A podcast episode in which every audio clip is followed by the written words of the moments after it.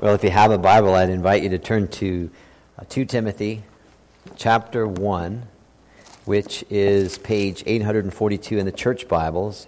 And in just a moment, we're going to begin reading in verse 8. So that's 2 Timothy 1 and verse 8. While you're turning there, I, I do hope everyone had a terrific Christmas. We were praying to that end, and um, we trust that God was doing those things. I think some of you are probably still doing your Christmases, and good for you. And I pray that your Christmas opening gifts openings and the meals and all those things, and even as we enter into the new year, because we won't see each other, will we? No, we won't until next year. So um, we're praying that your Christmas, excuse me, your New Year's will be terrific as well. So, if you don't know, my name is Joe Franzone, and I serve here as the pastor. And when we're done, if you have a question about Jesus or anything that's taken place, please, please look for me and, we, and we'll talk. This is a good way to end the year. So do not be ashamed to testify about our Lord or ashamed to meet his prisoner, but join with me in suffering for the gospel by the power of God, who has saved us and called us to a holy life, not because of anything we have done, but because of his own purpose and grace this grace was given us in Christ Jesus before the beginning of time, but has now been revealed through the appearing of our Savior, Christ Jesus, who has destroyed death and has brought life and immortality to light through the gospel. Amen. May God bless the reading of His word this morning. Let's pray together, please, as we seek the help that we need. Well, Father, we do together thank you so much for this Christmas holiday that we enjoyed and that many of us are still enjoying. We thank you for your provision of food and the gifts and the time of rest and the homes that we were able to uh, gather together with, with the people that we love so deeply, God. And we know all those things came from you. So we want to acknowledge that before you and to tell you so much that we are grateful and humbled by what you did. And so now, as we look to these verses together, we pray that you will show us who we are and what we are before you and your holiness and your majesty. We ask that you would soften our hearts, expand our minds by your grace, that you would bring us into a saving and growing relationship with your Son, the Lord Jesus Christ, and to be genuinely thankful and to be genuinely amazed at such a gift that we will learn about today. Maybe for some of us, the first time. So help us, God, please, we pray. For Jesus' sake. Amen. Well, when Paul, the writer of this letter, encouraged Timothy, the the pastor who was the recipient of the letter to join him in his suffering for the gospel. Uh, we know right up front that Paul said that because um, there's this great potential to suffer in the gospel. And also, verse 8, there's great potential to be ashamed of the gospel.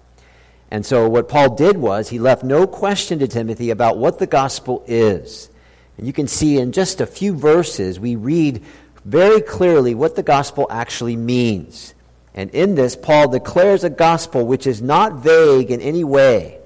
So he's declaring a gospel that is not unclear in its meaning and not uncertain in its power and what it has done. And he declares this gospel then, which um, may not and cannot be changed to suit our circumstance. So that's the great burden sometimes. We take out what we like about the gospel and add, um, or we don't like, excuse me, of in the gospel, and we add bits and pieces of what we would like, and as Augustine said, if we do that, um, it's not the gospel that we believe in, but it's ourselves. So he declares a gospel that does not lower its standard, he just declares a gospel that magnifies grace. So, in relationship to Christmas, um, one, you cannot disattach Christmas to Easter. And two, yes, there are many different ways people can say what Christmas means to them, but the Bible tells us exactly what Christmas means. So, what Paul is doing here is reminding Timothy, the pastor, of the great wonder of salvation, a testimony, again, verse 8, if your Bible's open, that Timothy ought not to be ashamed of. And it's vital, especially in our day, that the Christian understands that the gospel is much more than just some general word of comfort. And what I mean by this is too often, sometimes people speak of the gospel in a vague way, a cultural way. For example, uh, don't worry about things. God is love and Jesus is love, and things will work out one way or another, so don't worry, be happy. In essence, that's what they're saying. Don't worry about anything, be happy. Keep plotting the way that you're plotting. Don't worry, be happy. Well, what I want to say to you is that martyrs were not hunted down and murdered for that kind of thing. Christians were not and are not persecuted now or in the past because they told people God's love, things will be fine, so don't worry, be happy. Jesus did not hang to his death on a cross for don't worry, be happy. Because the gospel is much more comprehensive than that. It dramatically changes how we view life, how we understand life, and how we live life. Oftentimes, when pastors get together, and even sometimes elders thinking about leaders or future leaders in, in the church, oftentimes the first question that is asked is Is he a gospel man? Is he a, or is she a gospel lady? So we're not asking, Are they smart? Are they energetic? Do they show up to stuff a lot? I mean, those things might or might not have significance. But the real question is Is he a gospel man? Is she a gospel lady? And what we're really saying is, does their understanding of the gospel frame the way in which they serve in ministry and frame the way in which they live out their life? Because the gospel not only encompasses the way in which we live life, but the gospel answers all the great questions about why it is we even have life. Let me just give you a couple of examples. Um, it is the gospel that gives the ultimate answer to where did our world come from? Someone who doesn't believe the gospel might say, I don't know where, where, where the world came from. And they would be agnostic. And someone might say, Well, I think that the world is some kind of cosmic accident. And they might be an idiot. But, but the gospel man or woman says, No, the world came about as a result of God speaking the world into existence. That God spoke, and the world as we have it, and the world around us was made. Equally, the gospel tells us how God made men and women in this world. And more importantly, the gospel tells us why God made men and women in the world. Now, you might not like this, but I'm going to quote from Shakespeare. It's been way too long, probably, since you've heard a quote from Shakespeare. This is Shakespeare's play Hamlet, uh, Act 4, Scene 4. And listen to what he says What good is a man if his chief good and action of his time be but to sleep and feed? He is a beast and no more. You, you understand what he's saying. If all humanity is to do is to, is to exist, so we get up and we eat a bit and we work a bit and we play a bit and we read a bit and we exercise a bit and we go to bed and we do it all over again the next day and we keep doing it until we die. If that is all there is to life, what a horrible way to live. What, a, what an empty way to live. But the gospel changes that perspective. The gospel tells us that God made men and women to enjoy a relationship with Himself, and that the purpose of men and the purpose of women is to enjoy that relationship and to involve ourselves in that relationship. And the gospel also tells us what's gone wrong with men and women in a way the world has never been able to answer correctly. Now, again, think with me. We are going to be just a few days now, uh, soon, 16 years removed from the bloodiest century in the history of the world, the 20th century. This is the same century that brought us advancement in technology, food production, transportation, medicines, and general well being, which, practically speaking, ought to have ushered in an era of world peace. It did not do that. It just ushered in death. Now, how did that happen? If you read your newspapers this past week, there's so much in there which simply saying is this is humanity. Things are really messed up. Things aren't good. People are angry. People are jealous. People are making weird choices. People hate each other. People steal from one another. A couple of weeks ago, I read in the New York Times that part of the reason why the consumer has to pay more for uh, their products that they purchase is because of theft somewhere between 4 to 8% price increase because people steal from each other. Why does man steal from man? Why? Well, because man is dishonest. And society asks, why is man dishonest? And society may answer, it's because we had bad parents, or it's because we had a bad start in life, or it's because we had a bad location in life, or because we need more education in life. But the gospel answers this question with absolute clarity and with absolute honesty. Why are we the way that we are? Why? The Bible says men and women are rebels. They're against God. They've turned their back on God, and they've chosen to rule themselves. They've chosen to be like God and, and call their own shots. And men and women, when they think about how to unscramble the uncertainties of our life and how to deal with this sense of things are not right and things need to get better, when humanity has those thoughts, typically we begin with ourselves. Now, I want you to understand this. When men and women begin to think things are not so good and they want them to get better, we will always begin with ourselves. Always begin with ourselves. So we try to understand our roots, or we try to understand where we came from. We, we may take on, if you would, a new exercise regime. We may look for a new mate, a new job, a new place, a new circumstance, and new people, and so on. But after the initial newness buzz wears off, we return to confusion and sadness and emptiness and misery. Why? Well, because we always begin with ourselves. But the Bible and the gospel always begins with God. Genesis 1 1, in the beginning, God. That's creation. John chapter 1, verse 1, in the beginning was the Word. That is redemption. So you see, the Bible doesn't argue about the existence of God. Philosophers do that, and that's fine. They help a bit, but usually they help just the home team. But what the Bible says is very plain. Listen to your Bible, Romans chapter 1, verses 19 and 20. Since what may be known about God is plain to humanity, because God has made it plain to humanity, for since the creation of the world, God's invisible qualities, his eternal power, and his divine nature have been clearly seen, being understood from what has been made, so that people are without excuse. So, what Paul is saying is everybody knows in varying degrees there's a God and that he exists. So the current thoughts of secular man and their indifference to God, they're not self-evident because that's how it usually comes to us. Well, it ought to be obvious there's no God. There ought to be obvious there's no um, Christian truth. Indifference to God is learned. That's what the Bible says. And it is suppressed by ignoring what is self-evident. God made himself clear enough. He made the world good enough. But again, the Bible explains men and women have rebelled against God and as a result have brought chaos and sin upon themselves. So I say all that by way of introduction because when we come to that little phrase in verse 9, and I hope your Bible's open, you'll see that, who saved us, the God who saved us, okay, then the introduction may make some say, well, okay, well, God would have to save us. Because there's no way in the world that after he said all that stuff, if it's true that we could save ourselves otherwise. However, another person might ask the question, I think it's a good question, well, you know what? Why do I need to be saved? Because I don't think I need to be saved. I think I need to be helped. I think I need guidance. I need to find myself. I need money. I need to feel better.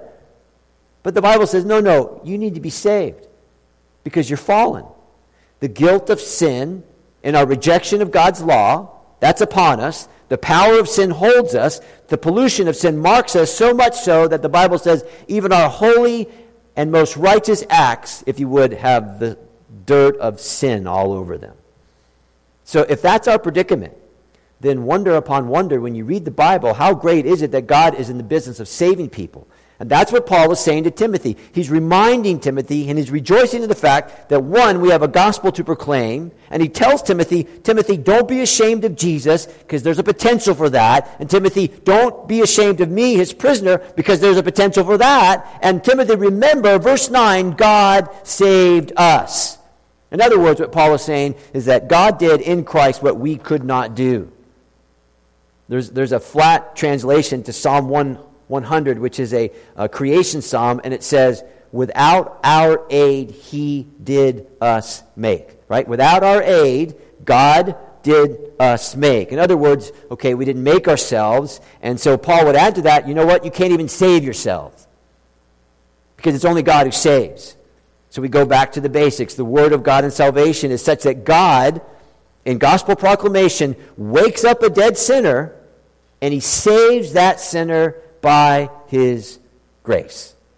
And he saves them from what? The penalty of sin, which is a valid penalty because we've broken God's law, and if undealt with, will send us right into eternal punishment. And God saves us from the presence of sin one day in God's heaven. And that's the one who saved us. That's God. Second phrase, then, you'll see this there. Also, He's the one who's called us to a holy life. In other words, God has saved us from the power of sin in such a way that sin no longer reigns over those whom God has saved. Before God saved, sin reigned in us. We could not fight back. We were slaves to sin. After God saved, He called us to a holy life. Sin no longer reigns, but st- sin still remains in our life. But He has called us to a holy life. God is holy. Those He saved are to be holy. The Bible is very clear on this. Listen to Titus chapter 2, verse 11. For the grace of God which saved you has appeared it teaches us, it trains us to say no. Okay, to what? To ungodliness and worldly passions, and to live self controlled and upright and godly lives in this present age while we wait. Okay, so grace teaches us, and grace gives us patience to wait for the blessed hope the appearing of, of our great God and Savior Jesus Christ, who gave himself for us to redeem us from our wickedness and to purify himself a people that are his very own, eager to do what is good. In other words, to purify us for holiness. So, this is what I want you to see. I want you to see how far more comprehensive salvation is than just, okay, get saved and then whatever. That's not how God saves. In fact, try that in a marriage. Get married and then whatever. Have a baby, and then whatever. Get hired, and on your first day of your job, say, whatever. Therefore, implied in gospel salvation by grace is this tying together. There's justification, yes. There's sanctification, yes. When God saves, there's adoption, there's redemption and glorification, and on and on. These, this is grace. This is grace. Grace ties together all those things in the work of God in our salvation. So, when God reaches down into a life and he saves it, this is what he does. And listen carefully. He gives us completely new status as his children. We are children of God. He gives us a completely new nature by the power of the Holy Spirit. He removes us from the place of condemnation to the position of justification. He puts the power of the Holy Spirit in our lives to conform us into the very image of Jesus Christ. He opens up full tilt the channels of communication with his children so that no one need to stand in line and wait to be heard and accepted by God. Now, do you understand that? No Christian need to wonder if they are actually being heard and if they're actually being accepted when they pray to God. Because if God has saved you and if God has called you to a holy life, then you can be assured that we are heard and we are accepted. And, and loved ones, there's no extra hoops that we need to jump through. There's no extra classes that we need to take to enjoy all those privileges. And if that wasn't terrific enough, God, in our salvation, day one, puts the assurance of the Holy Spirit into our very psyche so that we know ourselves redeemed people who are waiting for the day, not in terror and not in angst, but waiting for that day past our death when we shall see him, 1 John 3 2, and be like him. That's the gospel. That's what the gospel does. That is the comprehensive work of God in our salvation. This is what it means to be saved, to be forgiven, to be converted, to belong to God. This is the nature of our salvation. And, and if you're still listening, and I don't think I'm misspeaking when I say this, isn't grace amazing? Isn't grace amazing? You don't need to buy any extra books. You don't need to get any classes. You just enjoy the privileges of grace. Become part of the family of God. It's good. I was thinking about the whole thing about prayer. Maybe some of you can throw away half your prayer books that tell you how to pray and how to get closer to God. You can't get any closer to God than what Jesus has done by his suffering and death on the cross. Ephesians 1 and 2. You can read it for later. Okay.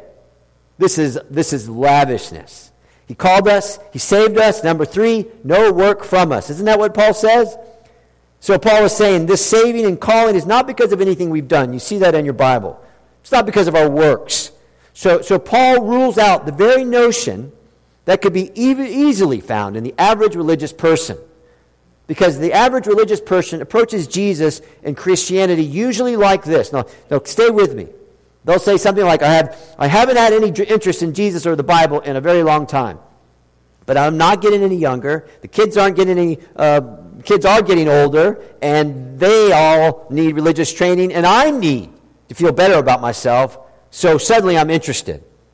And so, if they're interested in religion and begin to engage in it, their lines of thinking then will usually go like this I feel so much better about myself since I decided to stop doing X and start doing Y and fill in the blank, whatever it is. I feel better about myself since I stopped losing my temper and showed everyone much more patience. I feel better about myself now that I've stopped all that stuff and whatever that stuff is, and now I'm not doing that stuff, but I'm doing good religious things. And if that's the case, I can pretty well promise you that that person doesn't understand the gospel of Jesus Christ and he doesn't understand grace. Because what they're doing is they're viewing their salvation, they're viewing their relationship with God as if it were an achievement or as if it were a reward as a result of 2 Timothy 1 9, something they have decided to do. Right? So they finally take more initiative. They finally turn over a new leaf. They finally pull themselves together, and presto, uh, James Brown, they feel good. Work, work, work, work, work. All those things are potentially good things. We understand that. But none of those things have the power to save. It's the power of God that saves. It's a good start, but it's on the wrong trail. Okay, but what about the average religious Christian who only feels better about themselves and only feel good with God when they've done more Christian stuff. So I feel a lot better now because I pray more, my, I read my Bible more, I do more service, I do more giving. Oh gosh, I feel so much better. Now don't misunderstand me. Obedience is our pursuit. We learn that. God has called us. And obedience has its rewards. But what happens when you and I don't obey? And what happens when you and I will not obey? Or worse, what a pain in the neck we could be when we're doing all those things and we begin to boast about them to others. True? But if I stand in grace, if the best thought in my mind is, oh, how the grace of God amazes me, and if I relate to God, quoting John Owen, not on the basis of my personal performance, but only on the infinite righteousness of Jesus Christ, if that's where I start, then everything changes and my view of others will change. Because one, I'll stop rating people, and two, I'll stop rating myself. This is what Paul said, Philippians 3 3. He said, We who serve God by a Spirit, who, who boast in Christ Jesus, and put no confidence in the flesh, though I myself have reasons for such confidence. You hear what he's saying? This is what it means to live as a Christian. We, we only boast in what Jesus has done and we only put all our confidence in what Jesus has done and not what we will do or can do or want to do. I don't know if you know who John Grisham is. He lived in the 20th century. I think he died in 1954. On the night that he died, he sent a telegram to his friend. His final line in the telegram read this, read this these words. And by the way, he was a pastor and a theologian. He said, I'm so thankful for the active obedience of Jesus Christ. no hope without him. It's good. So thankful for the active obedience of Jesus Christ. No hope without him. So we have to realize the comprehensive nature of our salvation. God saves, He justifies, He sanctifies, He adopts, not because of our works, not because of our activities, but you see it there in verse 9b, but because of God's own purpose, His own purpose and grace. And by the way, the word purpose in the Greek has the idea of a sacred plan. So this is a solemn, sacred thing God did when He saved us. Your salvation was carefully thought out and carefully planned out by God. So again, I'm going to say to you, if a person talks about themselves and the changes they've made and plan on making and, and how they're fixed and are never going back, if a person leads with himself, then it's more than likely that their salvation is something they have done or they're beginning to do. And if, if they have done that, um, then God will accept me and they make a hash out of the gospel. Romans 10, they try to establish their own standard of righteousness and ignore God's saving plan. Again, a quote The gospel is a message of what God has done for us, not what we do for God. So when the person understands that it's only account of Jesus and only account of God's grace and his unmerited goodness, and that he grants righteousness and he grants sanctification and he gives power to live a new life, then they'll do all those good deeds, not to be accepted, but because we are accepted. And there's all the difference in the world in the two. So just think, think of it like this I do not clean the house to make my wife love me. I clean the house because she does love me. So there's no works, there's no achievement, there's no reward. I clean the thing because I love her, not to make her love me, and certainly not to make her love me more. And that's what Paul is saying. He saved us and he called us to a holy life, not because of anything we've done. And Paul was the master of works before he met Jesus Christ. He was Mr. Works on steroids. I mean, that was the melody line of Paul's life until what happened? Until he met Jesus. Well, was he trying to meet meet Jesus? No, he was not trying to meet meet Jesus. If you know the story, he was running away from Jesus, and Jesus got right in front of him by his grace and said, Paul, Paul, why do you kick against the goads? And salvation came down by God's grace. And he knew that the cross meant something. And he knew that the man on the cross was his master forever.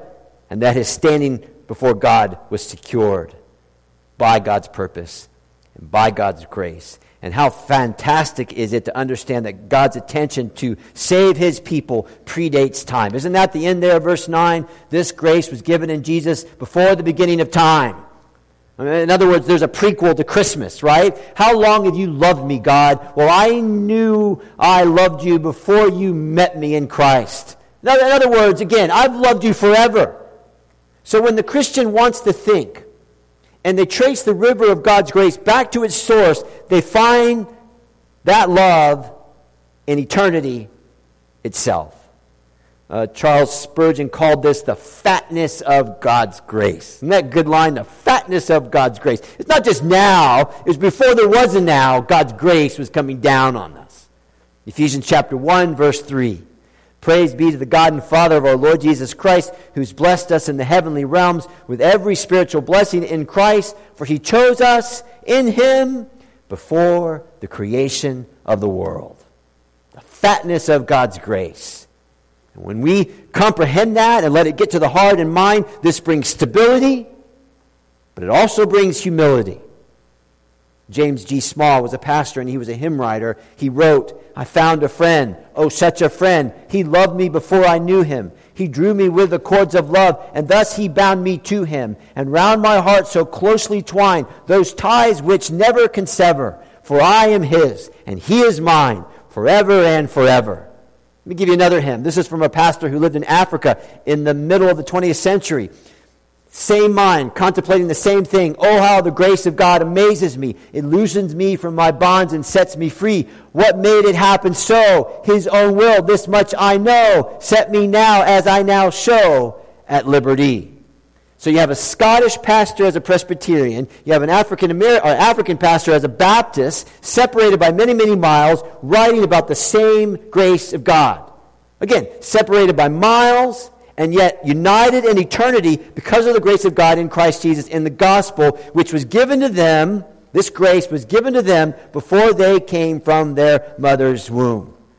Now, now how fantastic is that? How could anyone understand salvation and ever be anything but at least super grateful and very humble?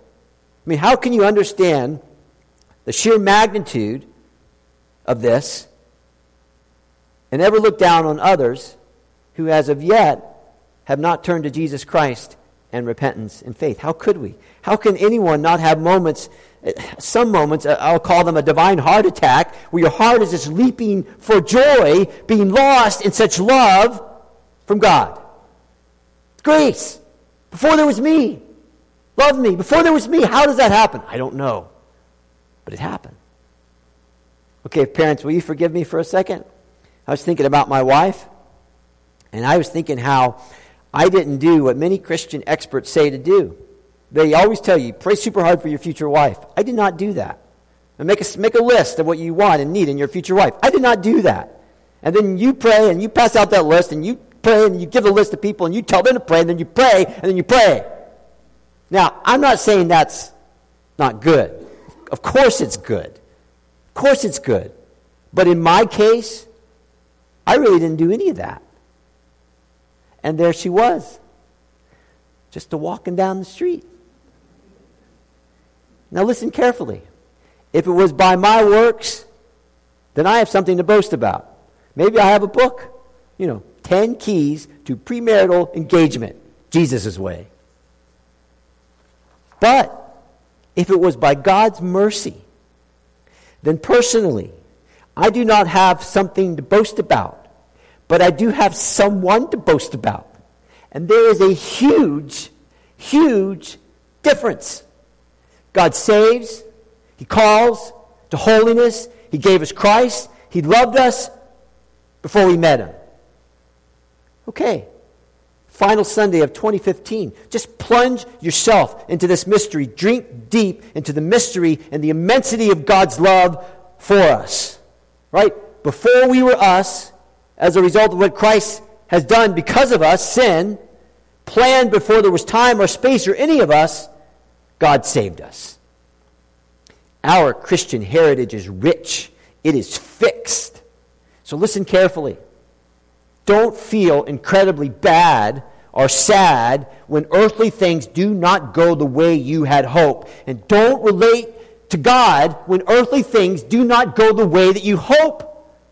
Because we are people of a far greater hope than that. If this is all there is, this is it, we are to be pitied. Final point. You see it in verse 10. He appeared for us. This is the Christmas verse. But it has been revealed, the gospel has been revealed, all that God's done has been revealed through the appearing. And that word is the Greek word epiphania, which we get our word epiphany. Uh, the epiphany, the appearing, the manifestation, the glorious display of our Savior Jesus as Messiah and Lord. And so historically, this verse 10 has been the epiphany verse for the church. This is when the Magi came and gave those gifts to Jesus to point to people that Jesus is God, that he is king, and that he's going to die for sin. This is the epiphany. This is the appearing of the glory of Jesus Christ. And so, what Paul is doing is affirming what the Bible teaches that in the person of Christ, God entered time, He appeared, and He brought all that invisible mystery about loving us before we were created, and He put it in a person. He brought a visible salvation. And in that appearing, look at your Bibles, what did Jesus do? He destroyed death. He made death ineffective. He nullified death. He demolished death. He brought it to nothing. Jesus defeated death. And Jesus says to all of us here, Will you trust me with your death? I can get you through it. I can get you through it. I'm the only one that can get through it. So we were dead in our sins. We were dead in our trespasses. We were dead to God's righteousness. We're going to be dead. so, how does a dead person save themselves? They can't. But Jesus, in his appearing, in his epiphany, brought life and immortality to light through the gospel. And this is perfect. This is we're going to close. Just think of Jesus having this divine huge flashlight. And the gospel is preached. And Jesus Christ appears. And God, by his own purpose and by his own grace, shines a light on the fact that um, life, this is how you live in, in, in grace. Isn't that what he said in verse 10? He brought life to appearance. Our only boast is in Jesus Christ. That's the life that we live. And He brought immortality to light. You and I are going to live forever. Okay? In two places with God in His heaven, or apart from God in what the Bible describes as hell. And the light of Jesus Christ, Christ and the light of the gospel shines at. It says, There it is. There it is. When the gospel is preached, there you have it. Those are your choices. Those are your choices. Now just think with me as we close. 2016, if we make it, it could be the year in which we get the worst medical news in our life. It could be. Could be for me. So don't I need to know that this grace that was given to me in Christ Jesus before the beginning time, but was appearing, but has appeared through the appearance of Jesus Christ, and Jesus Christ has destroyed death and has brought life and immortality to light through the gospel. Don't I need to know that? You bet I need to know that. Don Carson has a book, Dying Well. I'll just give you a quote and then we'll be done. If you're a Christian who has thought about these things in advance, death, you will recognize that this sentence of death is no different in kind from what you and your spouse have lived under all your life. That you have been preparing for this day since your conversion. That you have already laid up treasures in heaven and your heart is there. We are all under the sentence of death. We are all terminal cases. The only additional factor is that in the case, in this case, the sentence barring a miracle, will certainly be carried out sooner than you had anticipated. I'm not pretending that this bare truth is immensely comforting. Our comfort turns on other factors. But full acceptance of this truth can remove a fair, a fair bit of unnecessary shock and rebellion, for we will have escaped the modern Western mindset that refuses to look at death, to plan for death, to live in the light of death, to expect death. I mean, all those things are true. For the believer, the time of death becomes far less daunting, a factor when seen in the light of eternity. Although death remains an enemy, an outrage, a sign of judgment, a reminder of sin, and a formidable opponent, it is, from another perspective, the portal through which we pass to consummated life. We pass through death, and death dies. And the more a Christian lives in the consciousness of God's presence here, the easier it is to anticipate the unqualified delight that will be experienced in God's presence over there. Now, beloved, who did all that? Who put an end to death? Jesus. By his appearing, by his dying, by his resurrection, and by his return. This is good news. Let's pray together. Oh, Father, may the grace of the Lord Jesus Christ, may it be something that we can fully, more completely understand in the coming year. May the grace of the Lord Jesus Christ, who brought life and immortality to light through the gospel, May that grace amaze us. May we cherish it. May we embrace it. May we let you lavish us in the goodness of it. And may we be humbled by such a gift and by such a mercy.